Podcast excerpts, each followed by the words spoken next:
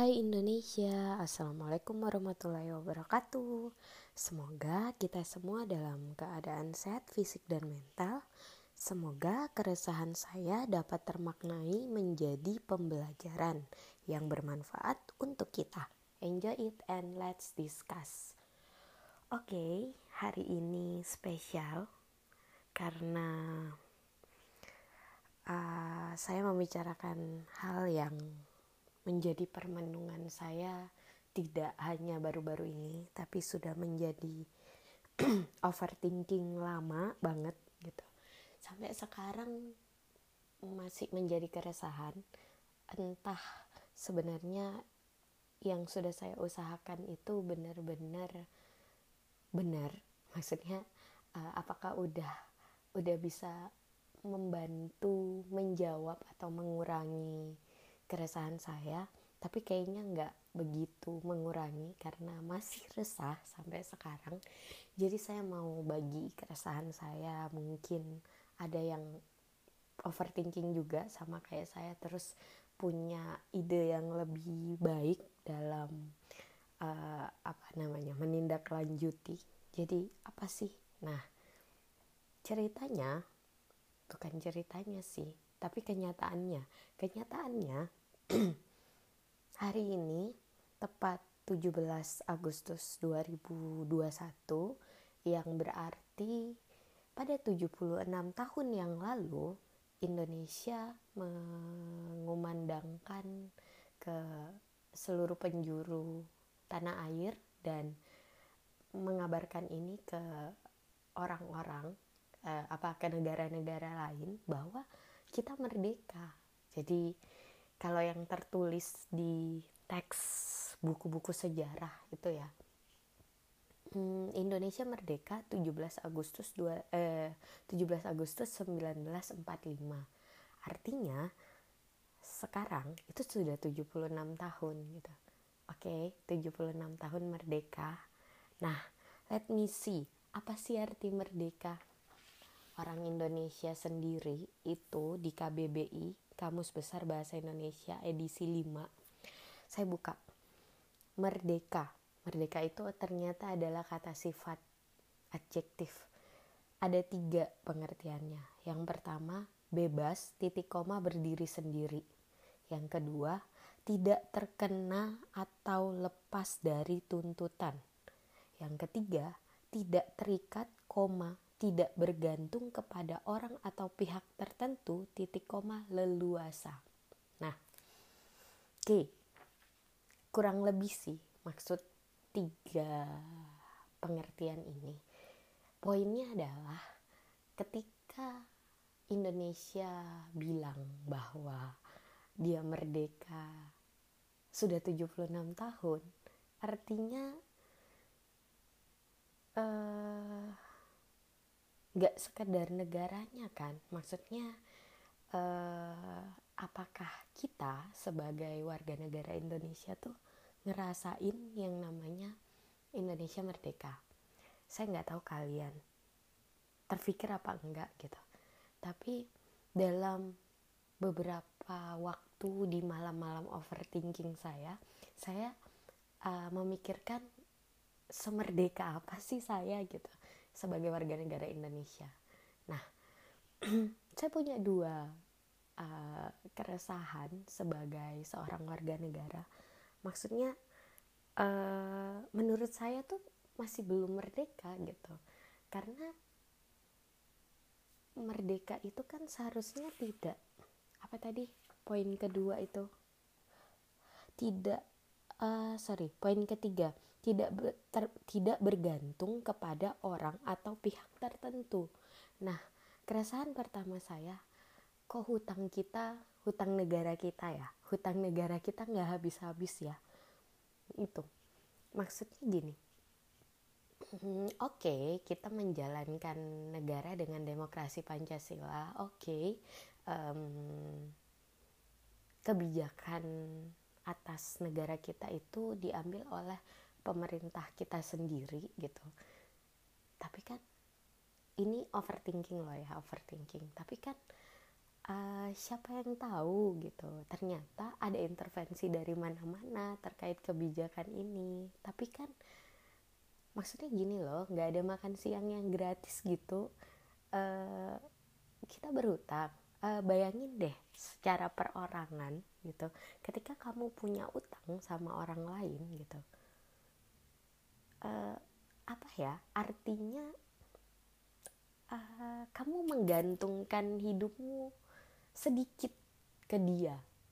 Uh, itu prinsip saya sih maksudnya uh, seenggaknya dari hutang negara yang banyak yang tiap tahun makin bertambah bukannya makin berkurang itu tuh saya belajar bahwa uh, seenggaknya makna merdeka itu adalah kau nggak punya utang sama siapa pun dan mungkin dengan kau menghutangi orang lain uh, sedikit banyak kau bisa mengintervensi kehidupan dia.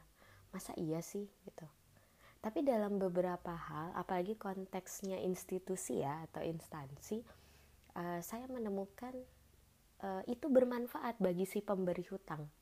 Konteks instansi loh ya. Bayangin deh kamu hutang sama bank apa ya banknya nggak untung? Ya nggak mungkin lah mana mau gitu. Itu konsepnya.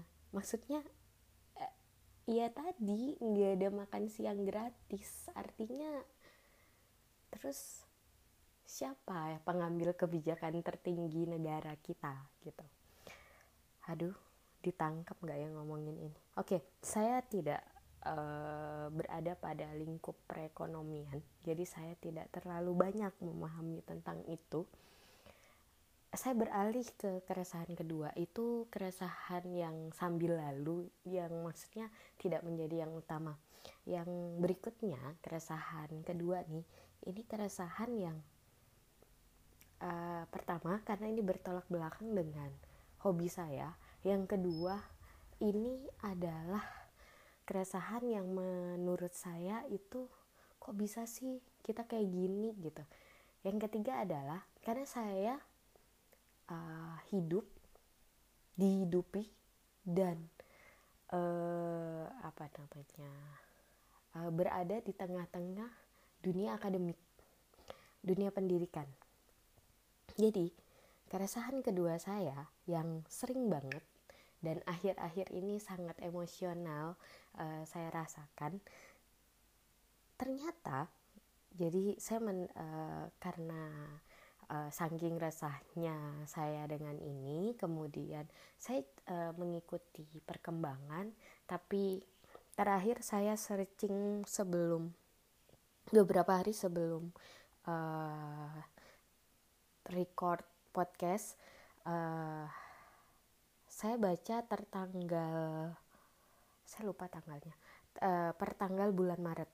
Per bulan berarti ya bukan per tanggal jadi bulan Maret 2021 ada satu artikel di uh, Tribun News uh, online ya. Di situ bilang Indonesia uh, yang yang ngomong dari aduh saya lupa namanya maaf uh, dari Kemendikbud yang bilang gini Indonesia itu tingkat literasinya menurut PISA PISA itu um, program hmm, apa sih kayak aduh saya lupa lagi tingkatannya. Jadi yang yang mengukur tingkat literasinya uh, student. Nah Indonesia itu literasinya berada pada level yang rendah level 2 Alhamdulillah nggak satu gitu. Levelnya dua bukan satu. Satu le, e, jadi kalau kalian tahu taksonomi Bloom uh, apa namanya uh, hierarki uh, pemahaman uh, hierarki apa sih taksonomi Bloom itu bentuk uh, apa namanya tingkat tingkat level penalaran uh, level level ini level apa namanya pendidikan. Nah taksonomi Bloom itu level satu itu mengingat.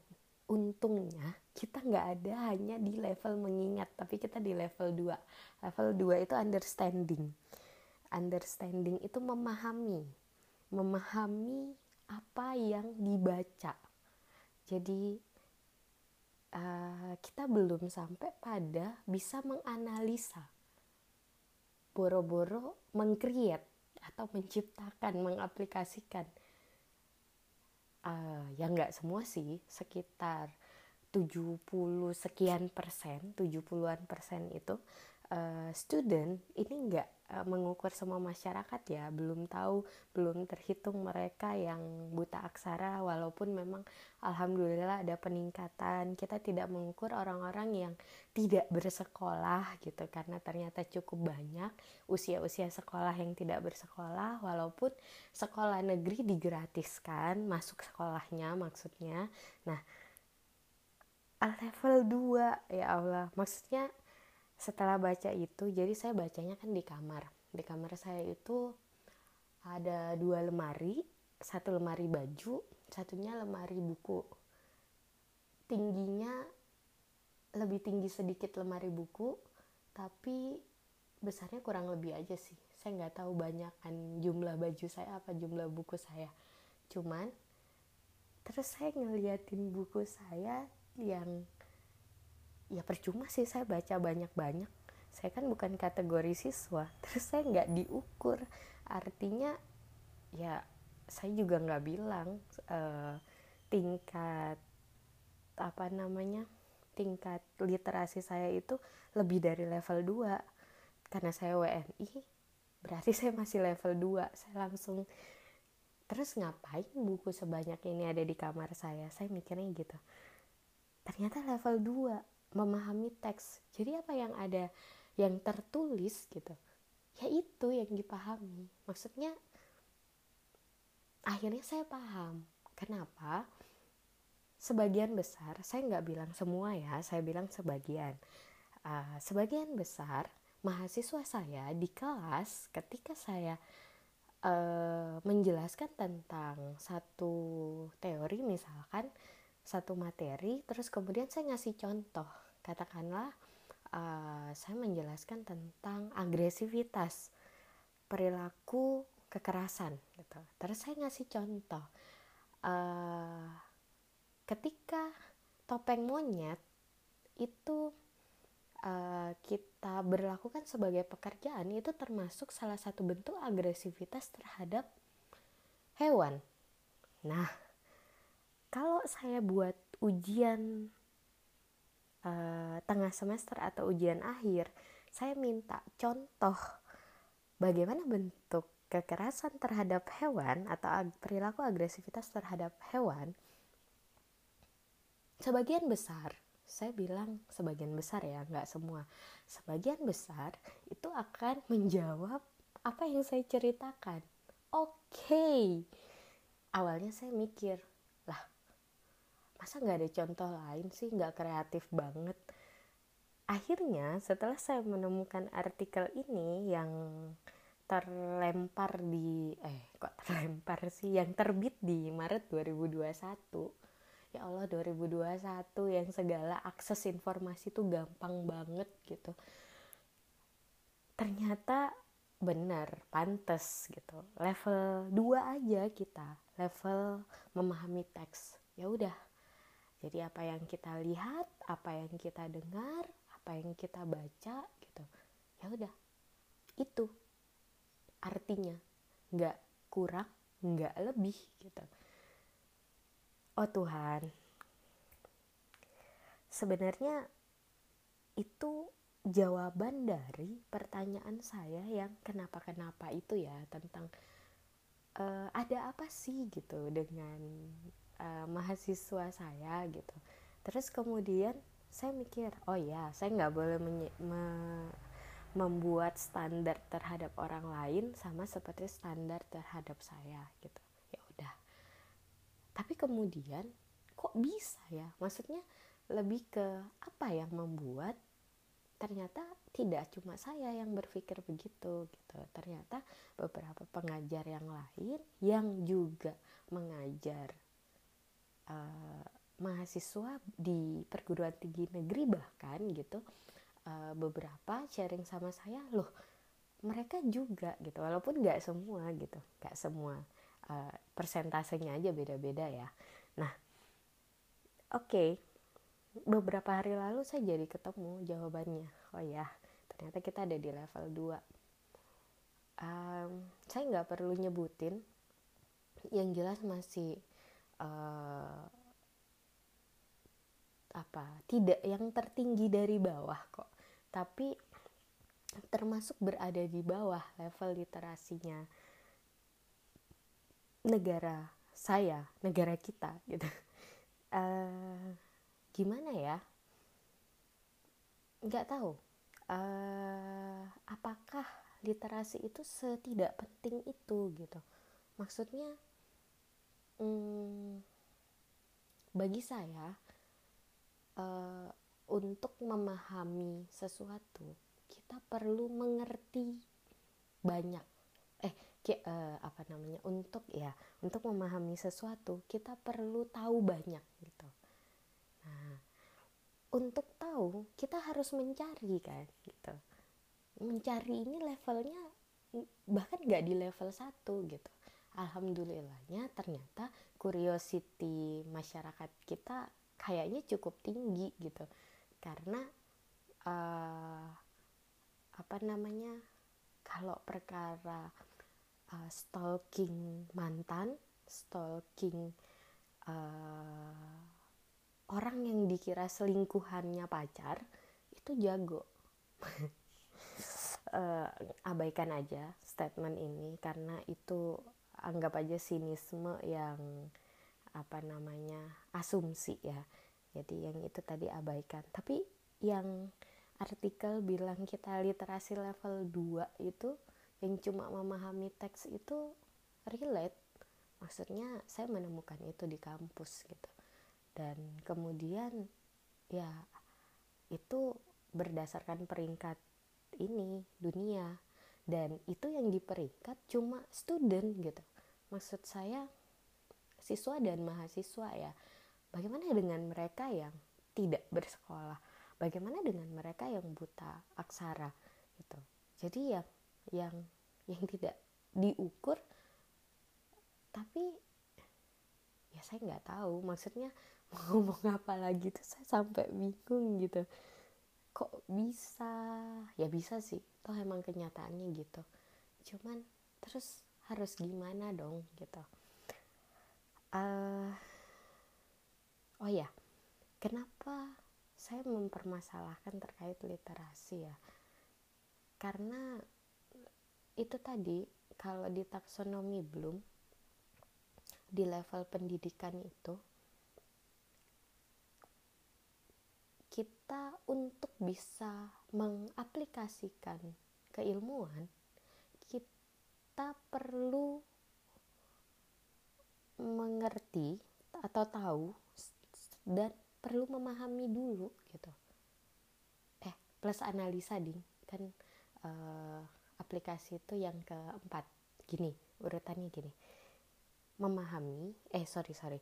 Mengetahui knowing terus itu understanding memahami level 2 terus itu analisa uh, terus itu aplikasi.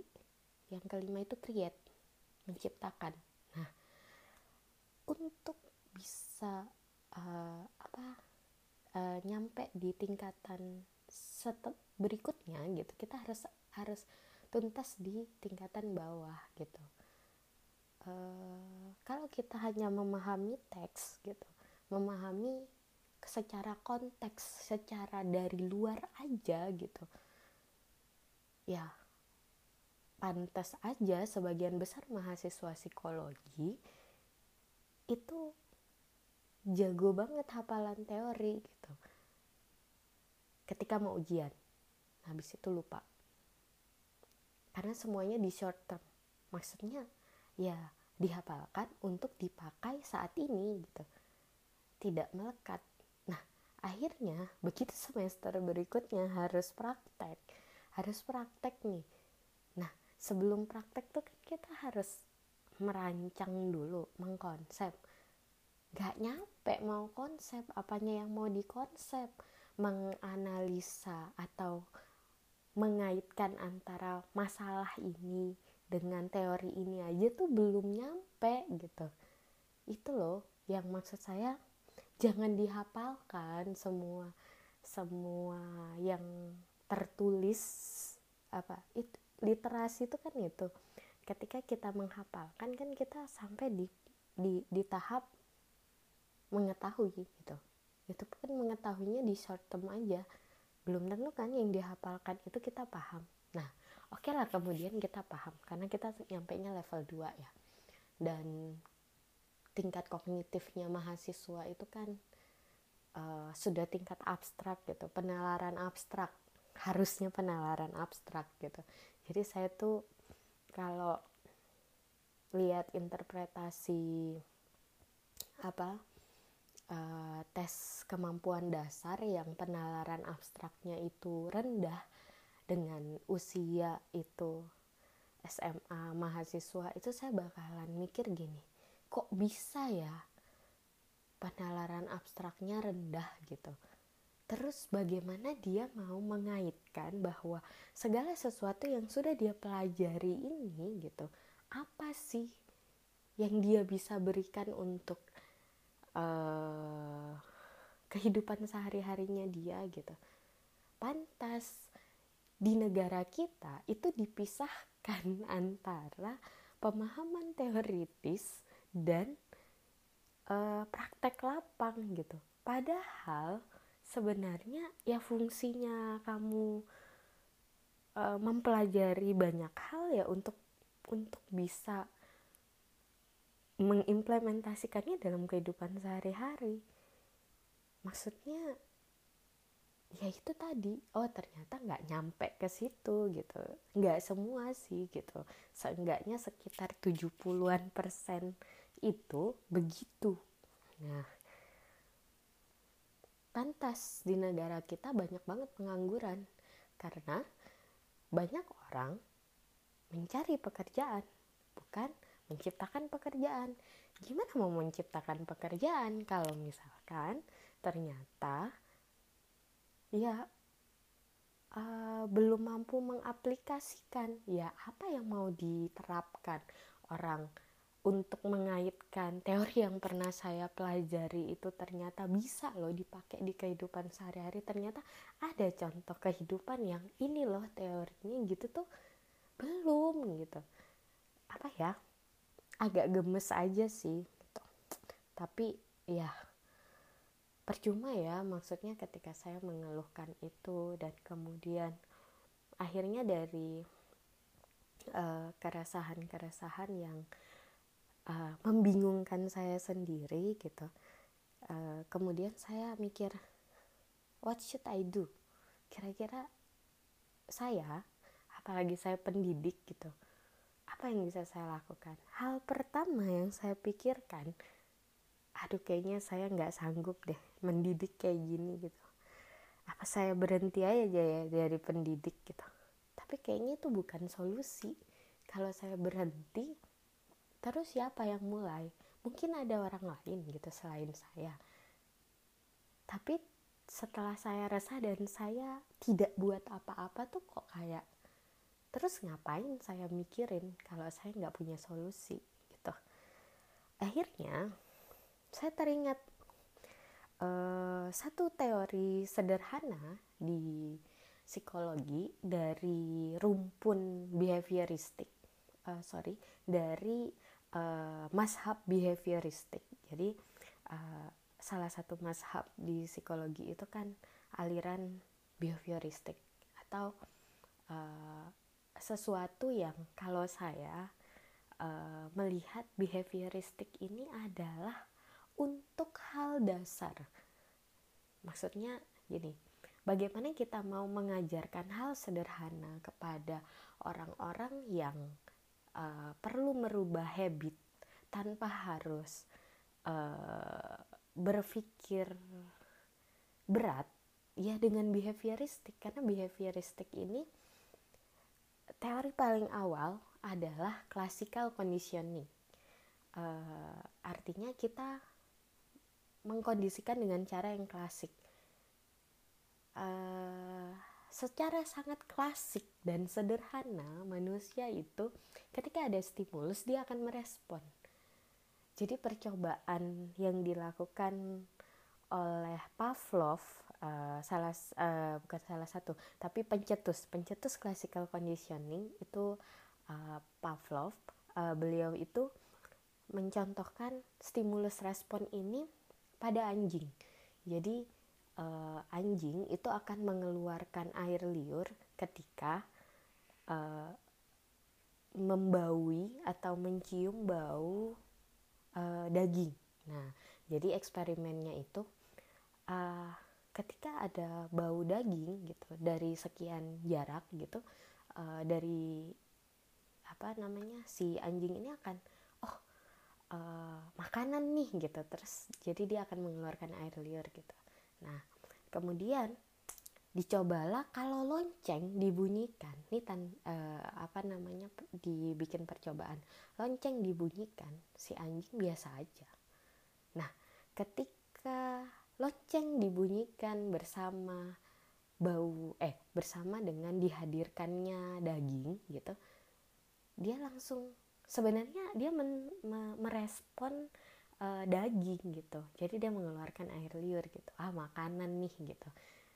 Berkali-kali gitu. Ketika ada lonceng itu dikasihlah daging. Lonceng bersama dengan daging dan kemudian lonceng aja dibunyikan dia juga mengeluarkan air liur maksudnya uh, ketika berka uh, sesok apa namanya ketika makhluk uh, dihadapkan pada situasi dua stimulus yang uh, yang satunya netral lonceng ini kan ya lonceng gitu bunyi itu tuh noisy. Tapi dibarengin sama uh, daging gitu. Akhirnya dia mikir begitu lonceng aja ah itu daging pasti gitu. Atau simpelnya nih hmm, misal kan ada tuh ya di WhatsApp uh, apa namanya fitur yang uh, mengubah nada dering khusus jadi misalkan ada satu orang yang kalian kasih nada dering beda sama yang lain. Ketika itu bunyi, kalian bakalan mikir, oh itu chat dari dia gitu. Nah, misal kan nada dering HP itu di default ya, maksudnya itu-itu aja gitu.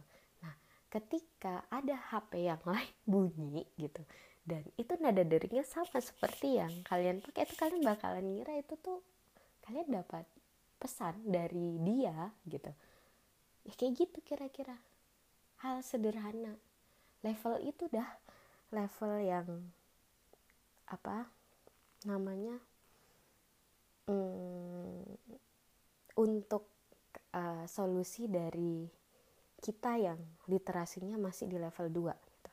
akhirnya yang saya lakukan ya saya tetap membaca maksudnya eh, bagi saya ini adalah hal yang patut disyukuri saya terbiasa membaca dan saya pelan-pelan uh, merubah apa namanya uh, jenis bacaan saya yang tanpa meninggalkan sastra saya tetap bisa membaca buku non fiksi gitu. tanpa meninggalkan fiksi saya tetap membaca buku non fiksi gitu.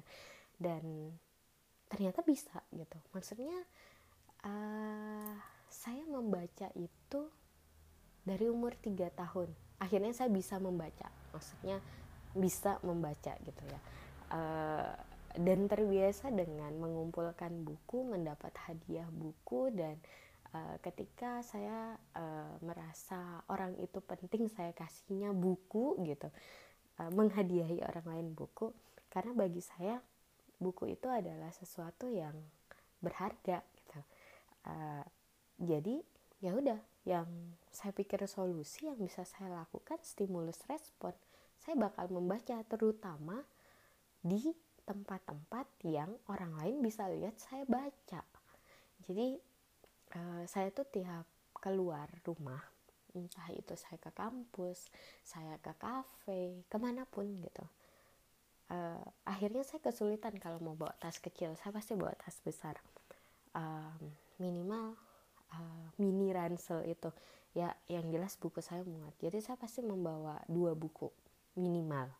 Kadang kalau diperlukan lebih uh, satu buku yang dibaca satu buku yang notes uh, untuk menulis.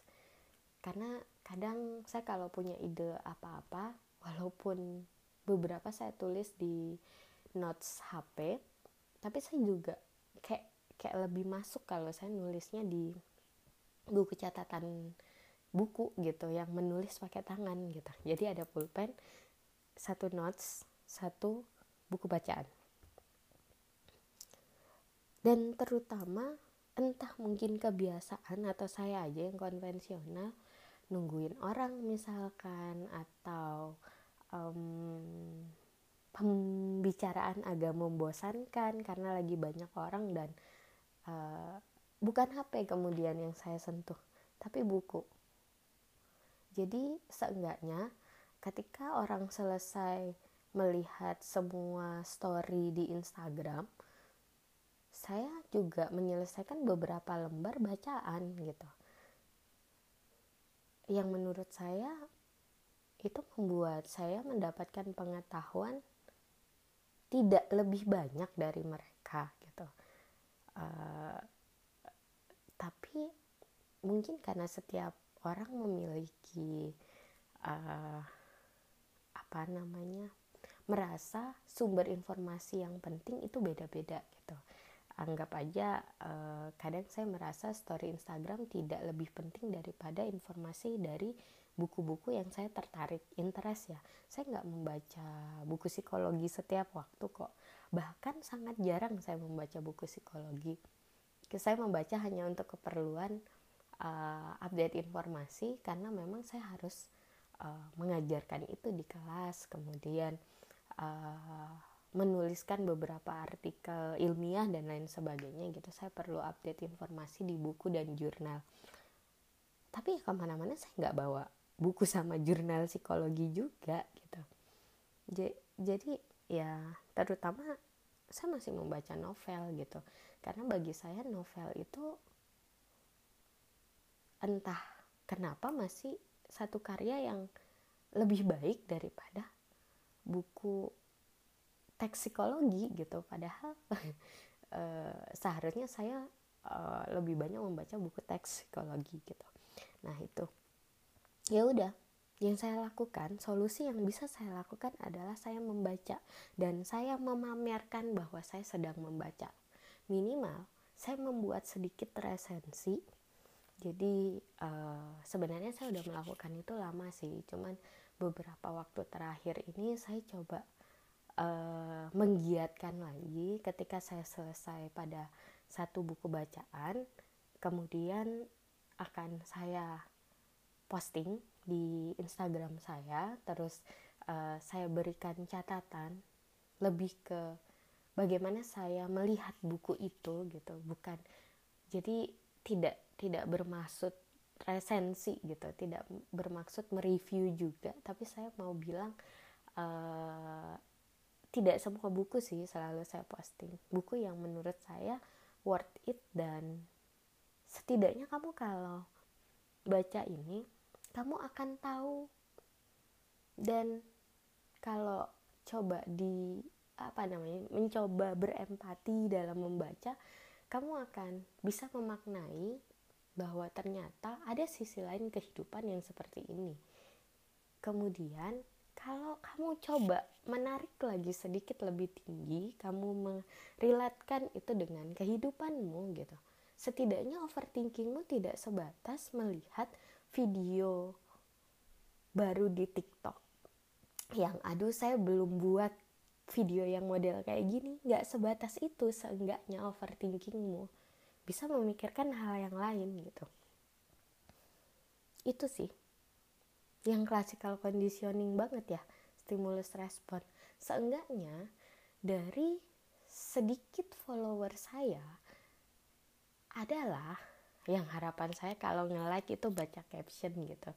Uh, yang minimal dari sekian banyak yang baca caption itu uh, tergerak untuk mencoba melakukan hal yang sama gitu. Nggak harus buku itu gitu karena setiap orang punya interest masing-masing dan akan uh, menemukan jalannya sendiri dalam memaknai dan menganalisa hidupnya gitu.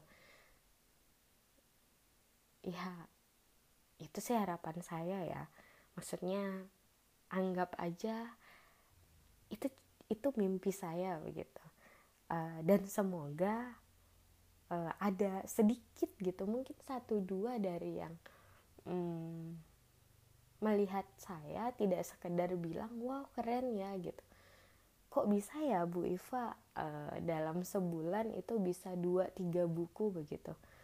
Terus saya bisa menjawab dengan sangat sombongnya untuk novel tertentu atau beberapa buku bacaan yang seratusan halaman atau di bawah seratus saya kira nggak perlu berhari-hari cukup sediakan satu malam tanpa melihat HP atau kadang saya memposting beberapa kata-kata kalimat di di buku gitu. Ya saya saya uh, saya tidak tidak bagi saya bonus ya ketika orang bilang wah kok hebat wah gimana caranya wah keren gitu. Bukan itu. Saya pengen seenggaknya dari situ ih dia yang bukan siapa-siapa bisa masa saya enggak karena saya bukan siapa-siapa gitu. Saya cuma uh, orang yang kalau tertarik coba saya lihat di dalamnya apa gitu. Jadi misal saya ngelihat buku dengan cover yang unik begitu versi saya apa sih isinya? Atau judul yang kok uh, menggelitik gitu. Saya coba baca artikelnya. Maksudnya itu yang saya harapkan begitu. Dan itu bukan level 2 gitu level 3 analisa. Jadi tidak banyak gitu. Nah sekitar 30-an persen ini gitu bisa kok meningkat gitu. Karena literasi itu kan ini sih apa namanya kita udah punya modal loh. Uh, setidaknya kita uh, mempelajari fitur TikTok itu kan cepet banget gitu. Uh, melihat apa namanya me, uh, me, mengamati situasi mana yang viral yang kemudian dimodeling dan lain, lain sebagainya itu kan kita sudah hebat gitu. Itu modal gitu.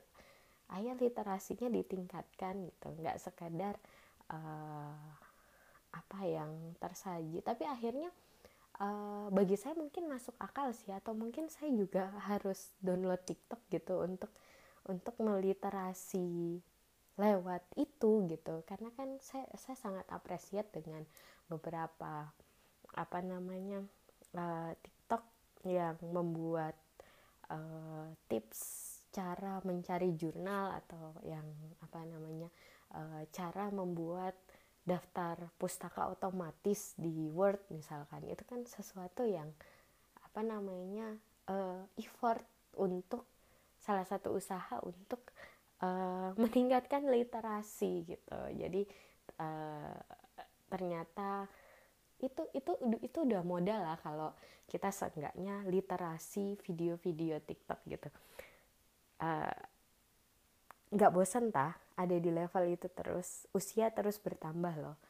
Mungkin level bacaan juga perlu ditambah gitu.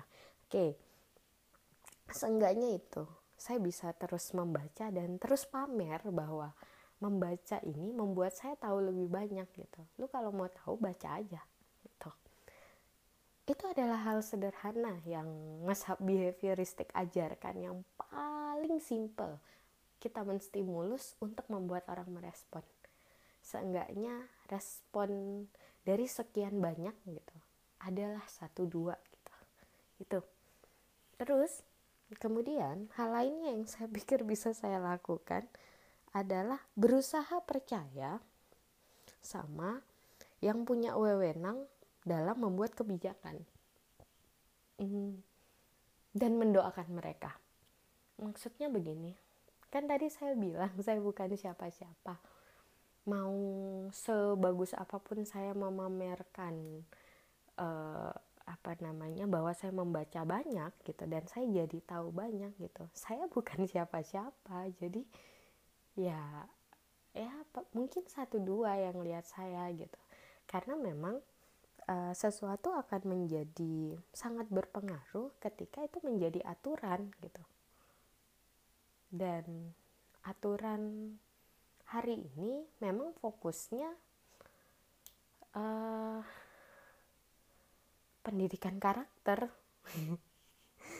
iya yang harus ditingkatkan karakternya gitu. Saya juga sepakat sih adab dulu baru ilmu begitu. Masalahnya saya tidak uh, melihat banyak perubahan terhadap adab ilmunya pun enggak. Atau saya aja yang terlalu sinis gitu sama uh, dunia pendidikan. Itu sih. Jadi seenggaknya satu hal lainnya yang bisa saya lakukan ya berdoa berdoa semoga literasi di Indonesia bisa meningkat ke dua titik satu titik satu satu satu begitu mungkin. Nah ya gitulah kira-kira.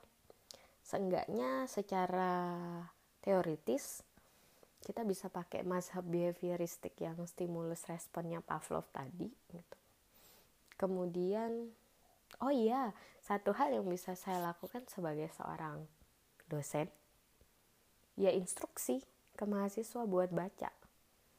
Hmm, itu agak sulit ngontrolnya karena uh, sekarang kuliahnya online. Saya masih belum menemukan cara. Mungkin kalau ada yang uh, punya saran. Tapi entah kenapa saya merasa itu kayak menyalahi hak manusia kalau memaksa untuk membaca begitu uh, toh sejauh saya uh, apa namanya memberikan tugas membaca kepada mahasiswa yang saya temukan hanya ternyata level 2 gitu sebagian besar.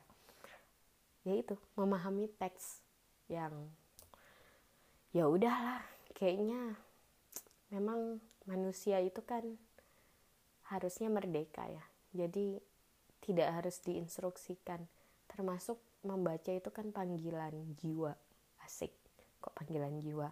Ya itulah karena membaca itu bukan sesuatu yang harus dipaksakan. Akhirnya saya menghentikan instruksi untuk membaca walaupun saya punya wewenang gitu dalam tugas gitu. Saya suruh membaca kan mereka jadi membaca. Cuma kalau saya membayangkan saya suruh membaca sambung kata gitu uh, ada lima paragraf terus ada lima orang yang saya tunjuk gitu membaca yang lain menyimak di zoom misalkan. Apa bedanya sama kelas 1 SD yang juga melakukan hal yang sama. Cuma usia aja yang bertambah sama tingkat pendidikan yang bertambah. Tapi metode belajarnya sama. Terus ya bener aja sih tingkat literasi kita ya sampai di level 2 begitu kira-kira. Oke karena saya masih bertuhan uh, seenggaknya secara spiritual saya anggap stimulus respon yang saya lakukan dengan pamer membaca itu adalah ikhtiar yang kemudian saya pasrahkan ke Tuhan dengan berdoa. Ya kalau kata organisasi saya organisasi saya dulu waktu saya masih mahasiswa itu Yakinkan dengan iman, usahakan dengan ilmu, sampaikan dengan amal. Karena ya kita perlu bantu diri kita dulu lah sebelum kita menggerakkan seluruh seluruh negeri. Semoga. Amin. Oke, terima kasih sudah mendengarkan. Uh, selamat sudah 76 tahun merdeka secara kontekstual untuk negara kesatuan Republik Indonesia, negeri saya. Wassalamualaikum warahmatullahi wabarakatuh. Ayo bertumbuh.